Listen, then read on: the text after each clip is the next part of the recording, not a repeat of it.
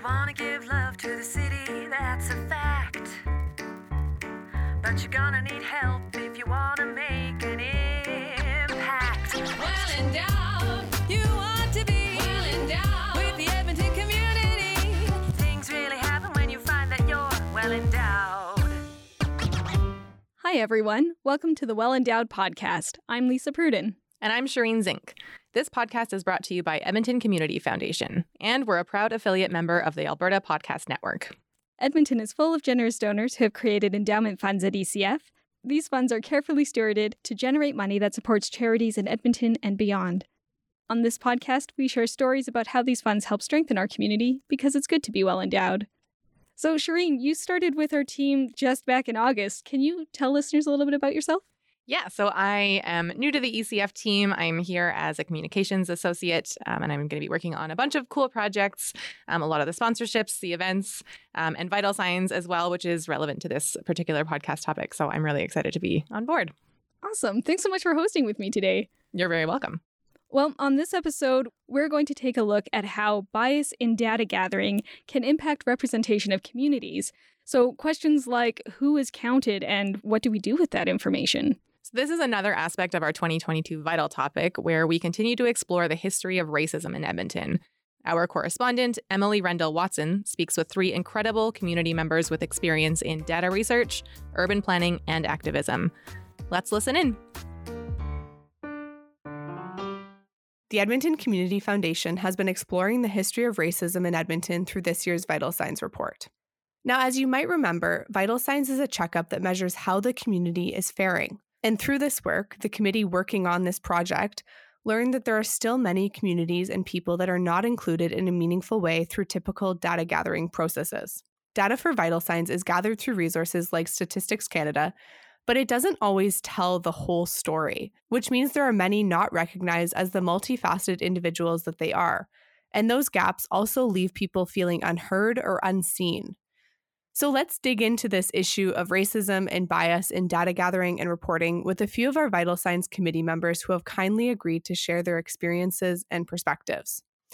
But first, I want you to hear from Sydney Sheloff, the Strategic Research Coordinator at the Edmonton Social Planning Council. She's here to give us some more context on this issue and explain how the Edmonton Community Foundation partners with the Edmonton Social Planning Council to produce vital signs.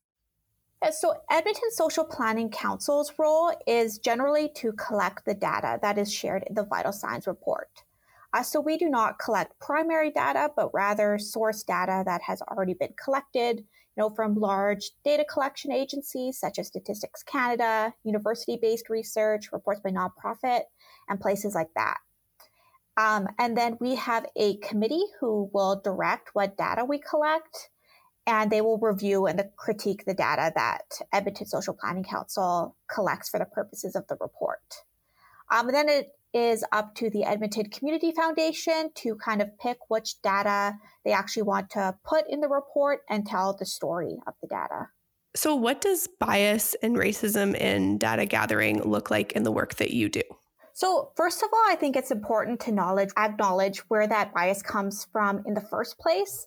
So, Data gathering has traditionally been used in ways that have harmed BIPOC folks living in Canada. Research has been done on Indigenous people without their consent, um, and the research itself has caused a lot of harm throughout history. Uh, data has also been used to justify colonization and reinforce racist ideologies. And that history uh, still affects research to this day, and it is what has created a lot of those ingrained biases some examples of how that actually shows up in the research that I look at for vital signs. One example is, you know, the categories that a lot of research organizations use. Um, Statistics Canada uses the term visible minority, which a lot of folks do not identify with and actually find offensive. A lot of the times, you can't even find data about certain groups living in Canada. So, for example, uh, Statistics Canada has lots of data on the experiences of immigrants and children of immigrants, but little on the people of color who have lived here for generations. Chinese people came to Canada as early as 1858, and Black immigrants were creating settlements as early as the early 1900s. Yet it's almost impossible to find data on these groups of people, and it completely erases their history in Canada. And turns them into uh, what we call perpetual foreigners. Though they're not really accepted as part of Canada and is, are always seen as other and always lumped into categories that, again, they don't identify with. Bias can also show up in who is doing the research and who is formulating the research questions. Because regardless of our intentions, you know, ingrained biases are ingrained in us and as such will always seep into the research process. Um, and if research is done by people from privileged social groups, uh, these biases that show up are going to benefit those privileged social groups and just re- end up reproducing inequities. We also have to pay attention to why different organizations are collecting it. You know, collecting data just to collect data ultimately does not benefit the people who are studied. And at worst, it can be used to misconstrue important issues. Um, like I said earlier, data has been used and it continues to be used to harm BIPOC folks and reinforce harmful stereotypes. You know, any data that's collected really needs to be contextualized. So in incarceration data, we can see that Indigenous folks are overrepresented in uh, incarceration.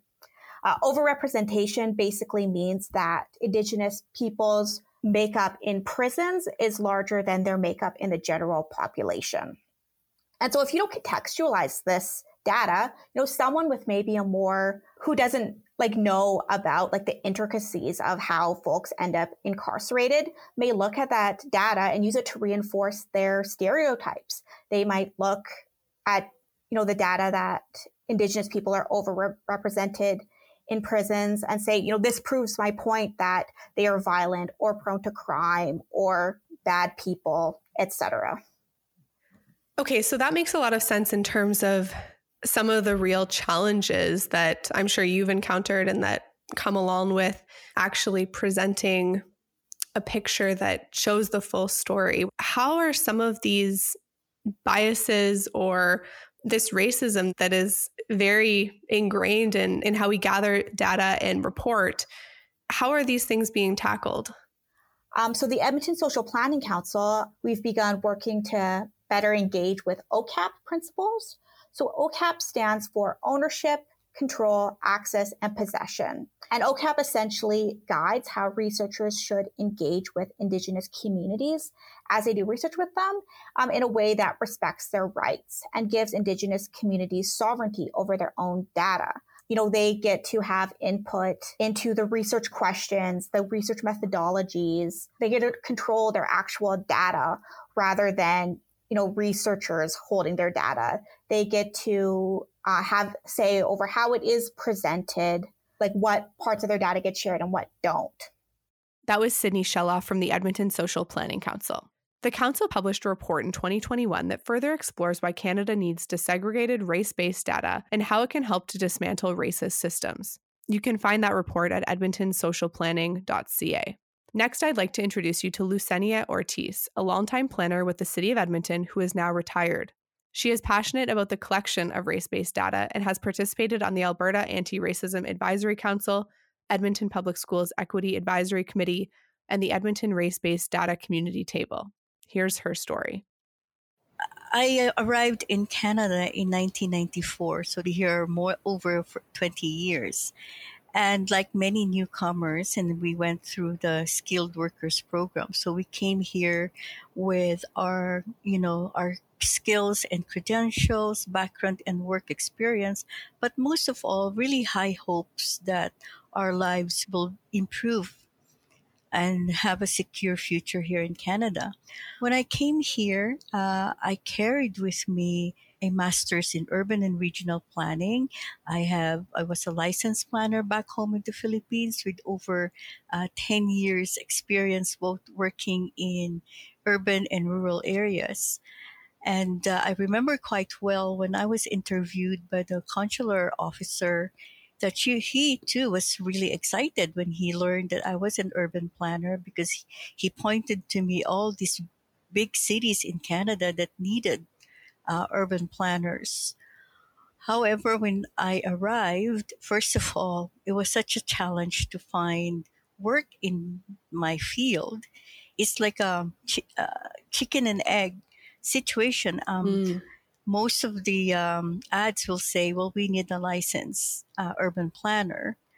But to get a license uh, in this profession, you have to have years of experience working in this field, but you can't work in this field without a license. So, and that's been uh, my own experience in in the other work that I've done. Like I said, well, maybe I have community development experience. Maybe I'll work in the community development field. But many of those I have applied were looking for Canadian experience. They'll say, well, you're not really familiar with the community development field. And so we need someone who has experience. But I really felt it was unfair because how can I have community development experience in Canada? I just arrived a couple of months ago.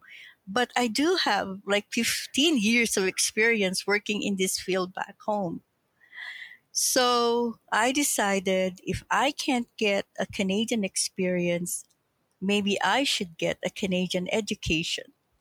Uh, I applied for uh, in the PhD program at the University of Alberta, got accepted, and after four years uh, studying part time, I finally got my PhD in human ecology, uh, focusing on health equity, particularly around immigrants months before I graduated, I already got an offer to teach uh, in one of the uh, now the MacEwan University. You know, it took me five years, of course, to uh, to get a, a meaning, real meaningful job that's suitable to my background. But I wasn't still in the planning field, and so I also, while teaching, I work with the Multicultural Health Brokers Co-op.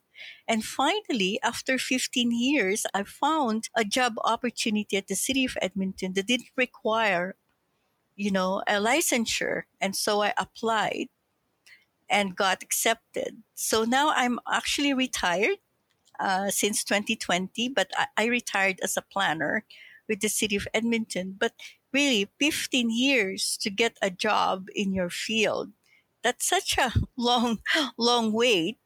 Well, this is the journey of many newcomers, and many of them didn't get to reach, uh, you know, the things that I did, because if you're, you know, if you're trying to survive, uh, earning something for the family, it's very hard to even think of going back to school. So there are many thousands of newcomers with professional degrees, with lots of experience in their home countries that actually didn't get to uh, practice you know what they studied and worked in. And not a lot of them get the opportunity to to study in a, you know an advanced program.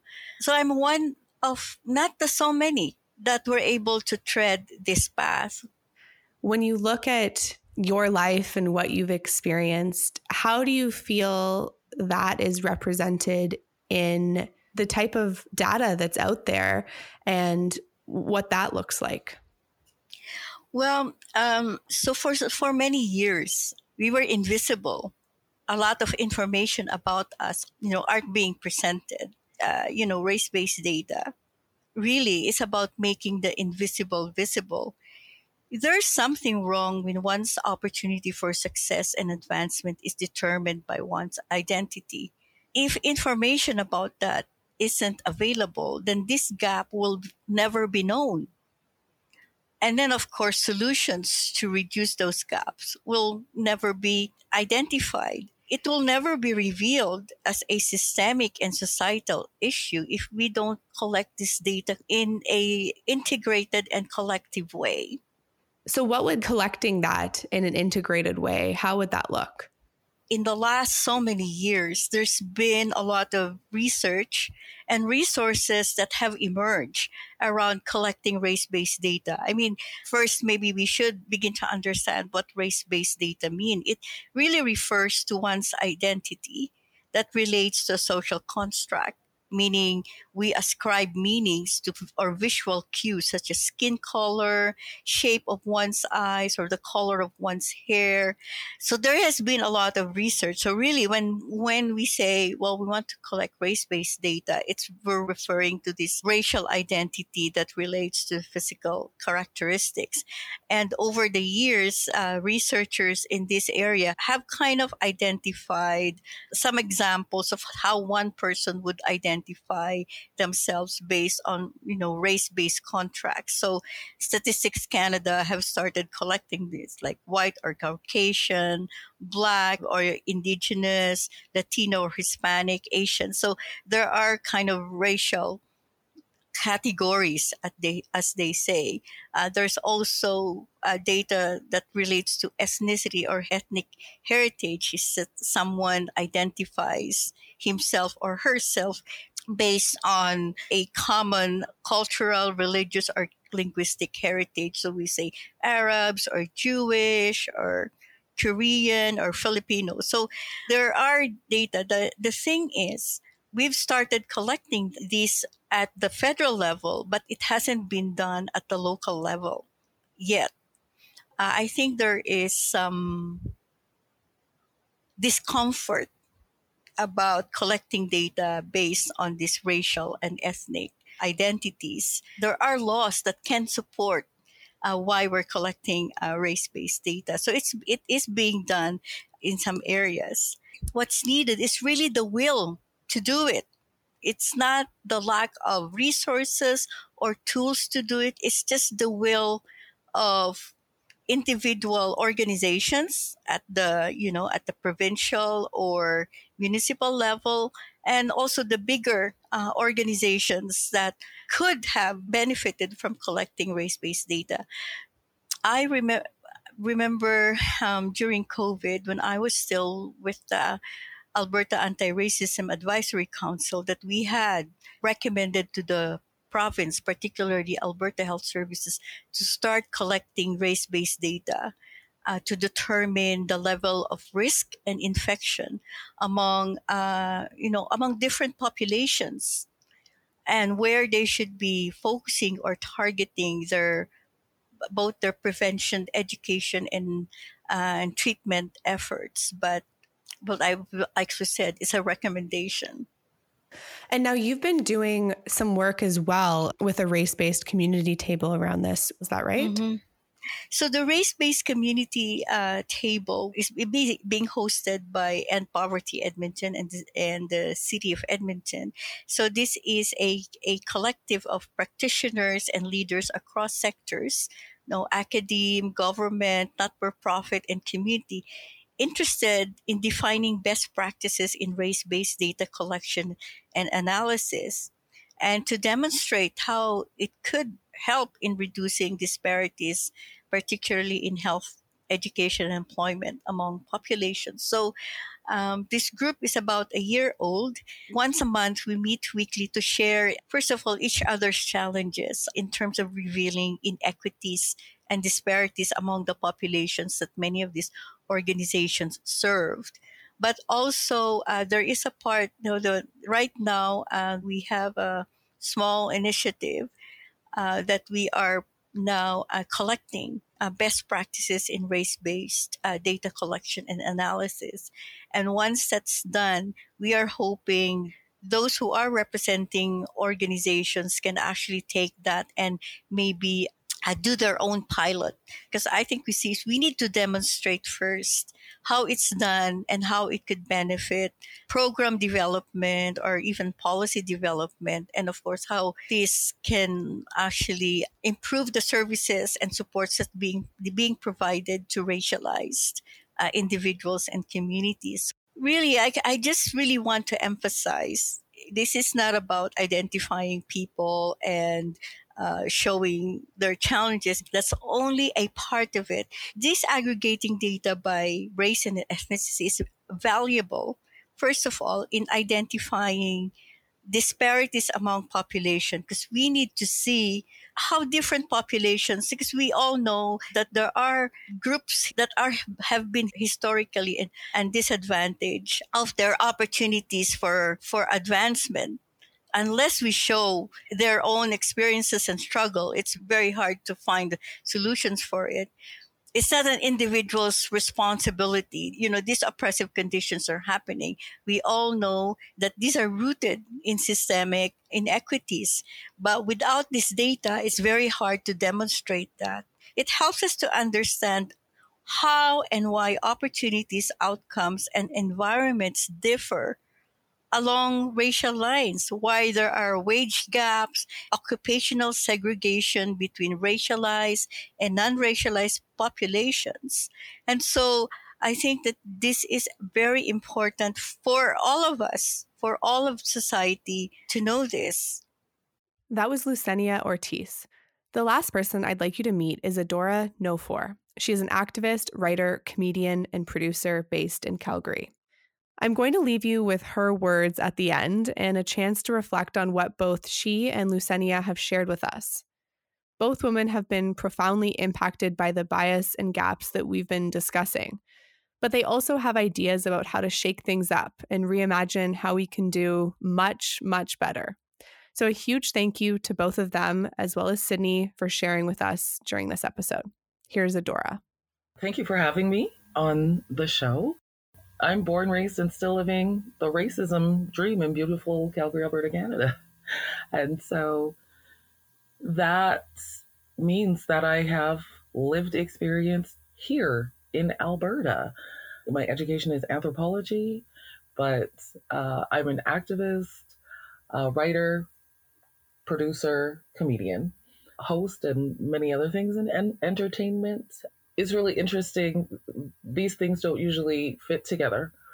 And I think that's quite frankly the reason why I see things the way that I do, uh, is because the experience of living in Calgary and then um, having the education of anthropology um, and then applying those things to my daily life. You know, it creates wisdom. Having this gaze and these experiences and knowledge around data collection is important, probably also because you, I'm in my 40s and they used to have the long form census, uh, you know, when I was young. And a lot of the information that they took was misconstrued and used against people in uh, the margins to make their lives even more difficult while benefiting people who are perpetuating oppression. And so I don't want to say, you know, the community at large or the country at large because oppression does not benefit the way that people think that it does. So quite frankly, if you're making, you know, 5% more because of oppression, you could really be making 50% more if everybody was able to live their full lives and participate in society in the way that is best for everyone. So, when it comes to looking at some of the bias with data and, and gathering that and reporting, obviously there's a lot of a lot of the story that's not represented. And so when it comes to your experience and your story, how do you feel like that's impacted you when you don't necessarily see yourself in whether that's reports or just how decisions are made because of that?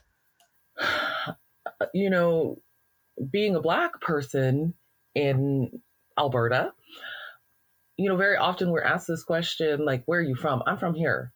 And so when it's reported that, you know, there's Black people on a report, people don't know whether they're an immigrant, whether they're born here, whether they're first generation, uh, you know, what languages we speak, what cultures we are, because we are polylithic.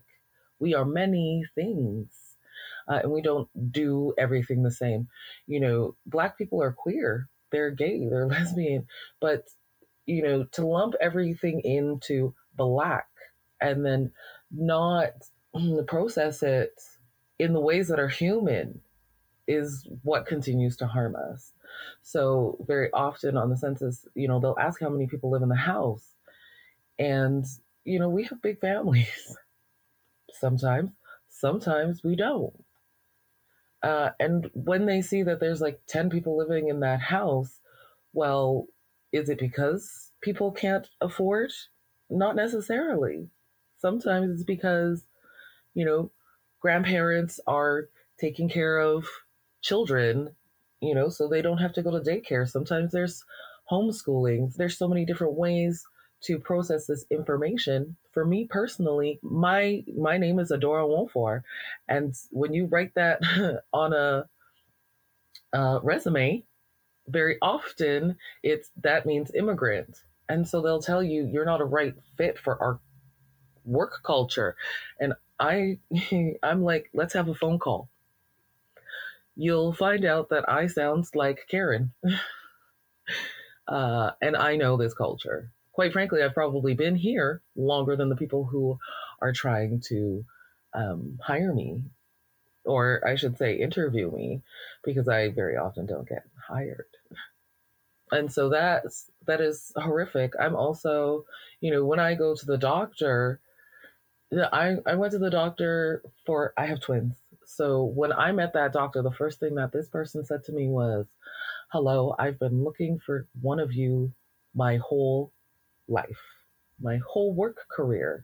And I was like, what is happening? This person wanted to study me. And I know that they were going to lump me into this is black, this is Nigerian, this is, but I'm so many other things.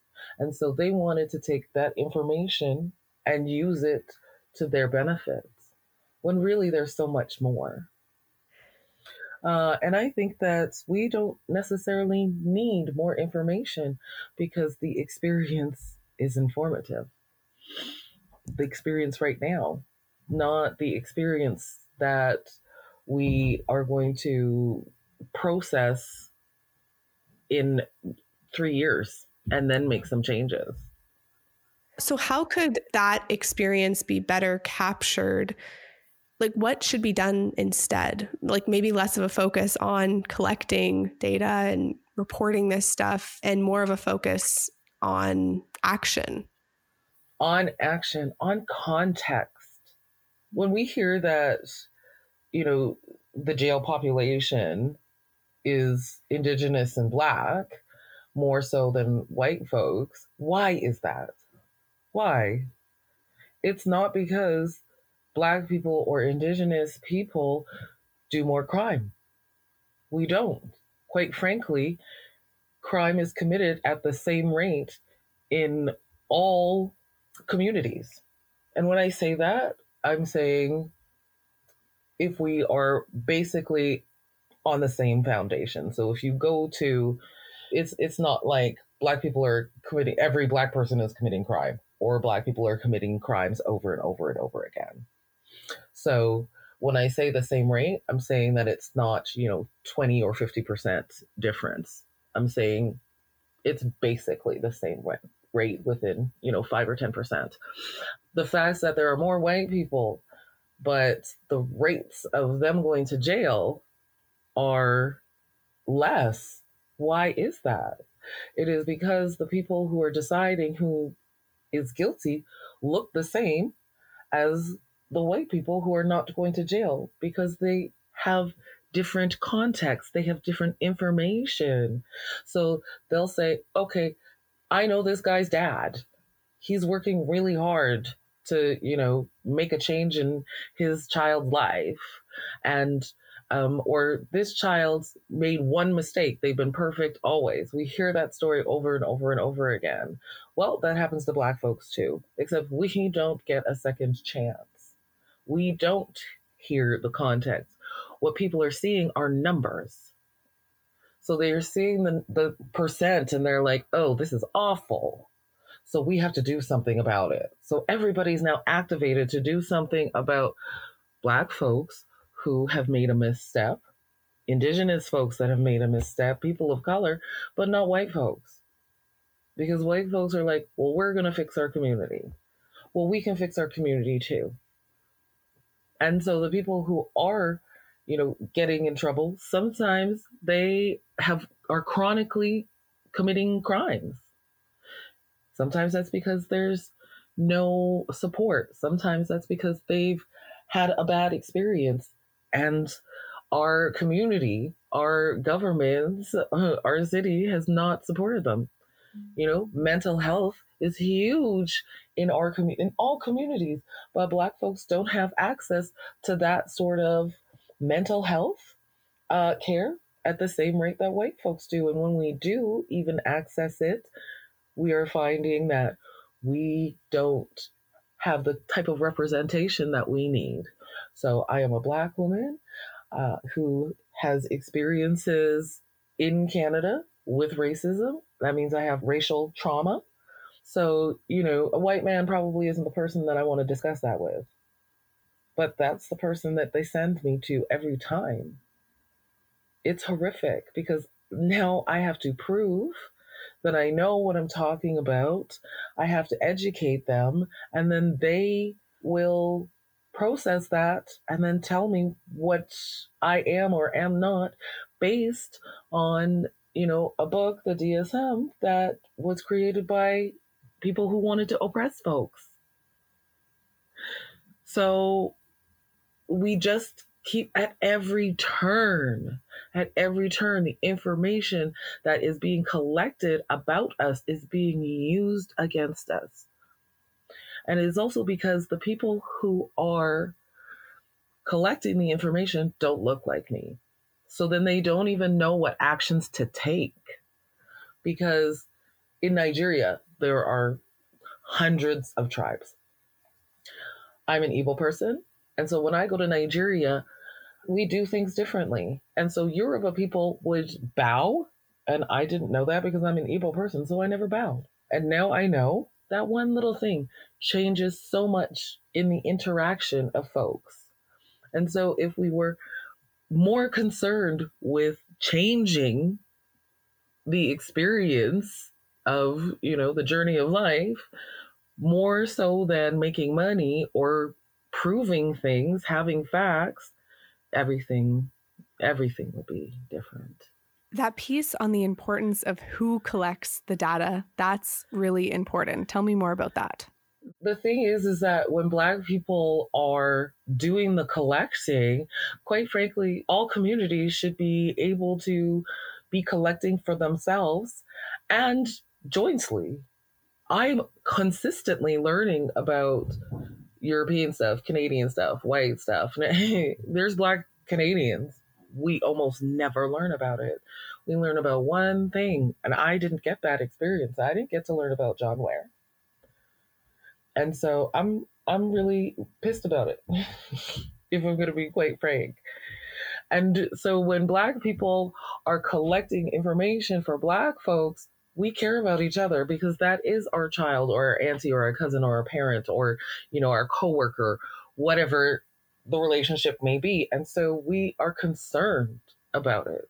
And then when we see and know each other we can hold each other accountable and not to be nefarious but you know for support and growth what would you like to see happen what i'd really love to see happen specifically in data collection, uh, specifically in Alberta, is some data collection on uh, whiteness and how often it gets away with racism. I'd love to see that. I'd love to see how often Black folks are reporting acts of racism, period, and how often nothing happens. Why don't we have that information?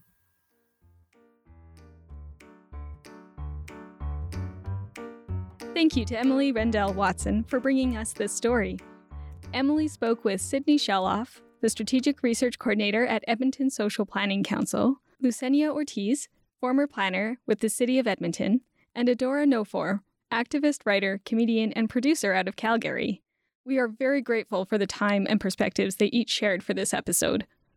As we mentioned, this discussion is part of ECF's 2022 Vital Topic, where we're exploring the history of racism in Edmonton. If you'd like to hear our first episode on this topic, check out episode 125 called Scratching the Surface. We posted it back on June 16th. Head on over to our show notes if you'd like links to more information. We'll have the link to Edmonton Social Planning Council's report titled Confronting Racism with Data Why Canada Needs Disaggregated Race Based Data. And you'll also be able to find links to the latest on our blog and upcoming granting deadlines and funding opportunities. We've got lots of ways for you to connect with ECF and so many links to share. Well, that brings us to the end of the show. Thanks for sharing your time with us. We hope you enjoyed it. If you did, please share it with everyone you know. And if you have a moment, please leave us a review on Apple Podcasts. This is a great way to support the show and help new listeners find us. You can also connect with us on Facebook, where you can share your thoughts and see some pictures. Thanks again for tuning in. We've been your hosts, Shireen Zink. And Lisa Pruden. Until next time. The Well Endowed podcast is produced by Edmonton Community Foundation. And is an affiliate member of the Alberta Podcast Network. This episode was edited by Lisa Pruden. You can visit our website at thewellendowedpodcast.com Subscribe to us on iTunes. and follow us on Twitter at the ECF. Our theme music is by Octavo Productions. And as always, don't forget to visit Edmonton Community Foundation at ecfoundation.org. Well endowed.